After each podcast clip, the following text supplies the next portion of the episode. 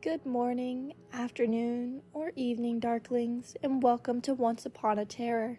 I'm your host, Adelina Hill, and I'm here to read you a terror tale or two. Today I have two little ex- excerpts from two different books that I finished reading. I've been reading a lot this week of little horror novels that I've been reading on my Kindle. Um, so, yeah, let's get into it.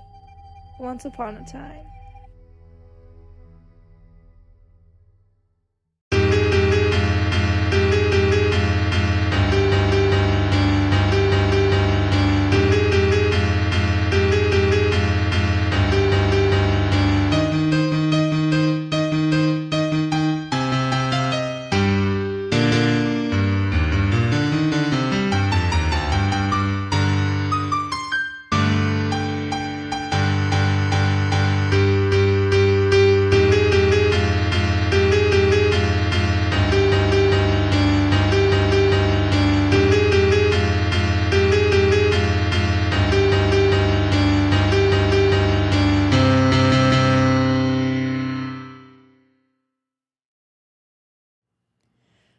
First novel excerpt is going to be from the book called Mothered by Zoje Stage. I believe that's how you pronounce it.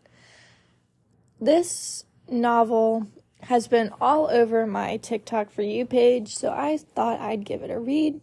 It is creepy, twisty, turny, absolutely will give you nightmares and make you question your own mother's sanity. So, Let's get into it.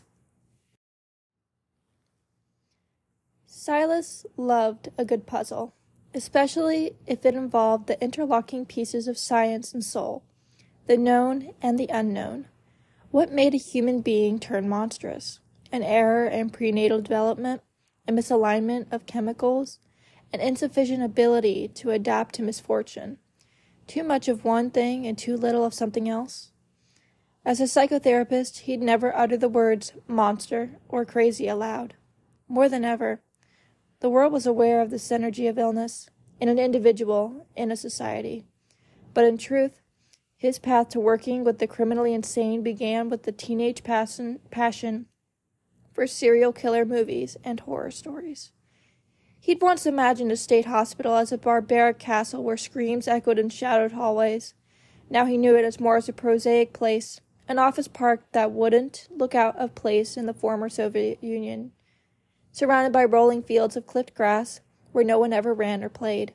Each building had harsh lighting and its own litany of rules, though one building had more locking doors than the others. The folder in front of him carried a mystery in its thin, fresh pages.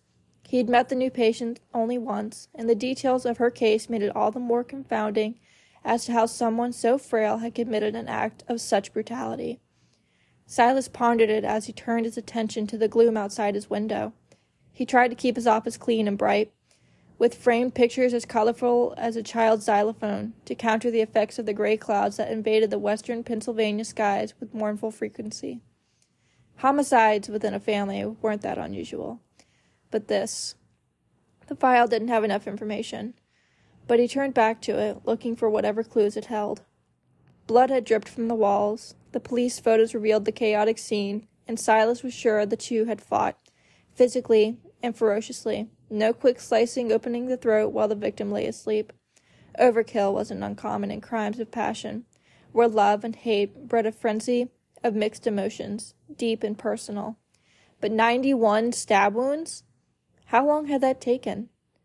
How had those thin arms had so much strength? The detectives found four knives at the scene. Two had broken from repeated forceful use, one was embedded in the skull. Silas looked away again. This time becoming the murder scene was threatening to dislodge the chipped ham sandwich he'd eaten for lunch. He could taste the salt and mayonnaise rising in his throat. I had to do it. She was contagious, her greeting as she opened the door to let the police in. A miasma of decay had wafted out like a poisonous cloud, making the uniformed officers gag. How had she lived with the stench, and why? Most people, if they were going to report their own crime, would do it right after the fact, not wait two weeks while living with the corpse. Her excuse, given days later, was that she'd been terribly ill, too ill to make a phone call. But the first responders had quoted her as saying, It wasn't an emergency. I didn't want to bother anyone. It hadn't taken anyone long to reach the conclusion that she was mentally disturbed, and she was sent to Torrance, the region's only forensic psychiatric hospital. Silas grinned. Another tragedy shouldn't please him, but he couldn't help it. He loved a good puzzle, especially one that looked on the surface like the gory movies he still loved. But film and fiction weren't enough anymore. Now he craved the real thing and loved his role in revealing the perpetrator's story. From what he knew of her so far, she was communicative and expressive and quick to open up. His job, as often as it was, would be to filter the drop of truth from the waterfall of magical thinking. He glanced upward at the clock. She would be brought to his office momentarily for her first session. Silas closed the folder and slid it into a drawer, abuzz with the nervous excitement of a boy who's mastered the art of trespassing. Our next and final novel excerpt is going to be from The Good Lie by A.R. Torre. I just finished reading this book not too long ago, and it was very unpredictable, and I think you should read it too. If you are into serial killers, solving mysteries, uh, a lawyer and a psychologist teaming up to figure out who who who done it, basically. Uh, different point of views, twists and turns, and everything such as that. This is the book for you. The prestigious street still held secrets of the horror. The missing person flyers were tacked into the Canary Island palms, their colors faded from all the elements. The edges of them curled from rain and wind. The white brick mansion at the end of the street no longer had police cars parked in its circular drive. The press vans and cameras had slowly moved on to other stories. The iron gates, which had been necessary to keep the well intentioned public at bay, were deserted. The weight of silence hung in the sunny Los Angeles air. Scott Hardin stumbled down the palm tree lined sidewalk and towards the large gates. As he moved, the White House swayed before him, the view blurred by sweat burning the corner of his eyes. He his monogram polo shirt, stained from weeks of wear, stuck to his back. Bruises and cuts from the stiff rope circled both wrists, and he quickened his steps, moving into a jog as he grew closer to the home. As blood oozed from the incision in his chest, he staggered to a stop at the gate's security panel. He pressed the code into the keypad, leaving bloody fingerprints behind. The gates chimed and hummed as they slid open. Nita Hardin stood before the bathroom mirror and tried to find the energy and motivation to pick up her toothbrush. Her counter, once cluttered with perfumes and expensive cosmetics, was empty. Her blonde locks, which always had been kept up with biweekly visits to the salon, now had half inch of dark gray roots. Wearing a black yoga suit that hung from her frame, she looked nothing like the put together socialite who had clawed her way to the t- top echelon of Beverly Hills society. Did that breath matter when your son was missing? Did anything when each day was just a horrible waiting game for someone to discover his body? The bloody heart killer was reliable. He kidnapped handsome and popular teenage boys like her Scott. He held each boy prisoner for a month or two, strangled them, and mutilated their bodies, then discarded them like bags of trash. There had been six boys before Scott, six naked bodies found, a heart carved into their chests. It had almost been seven weeks since Scott had disappeared. Any day, his body would show up, and she would be called to the morgue to identify her son. The tones of their security system chimed, and she looked up from her toothbrush, listening as it played one of their custom sounds at the front gates. When they built their home, each of them had picked a unique gate code and notification sound.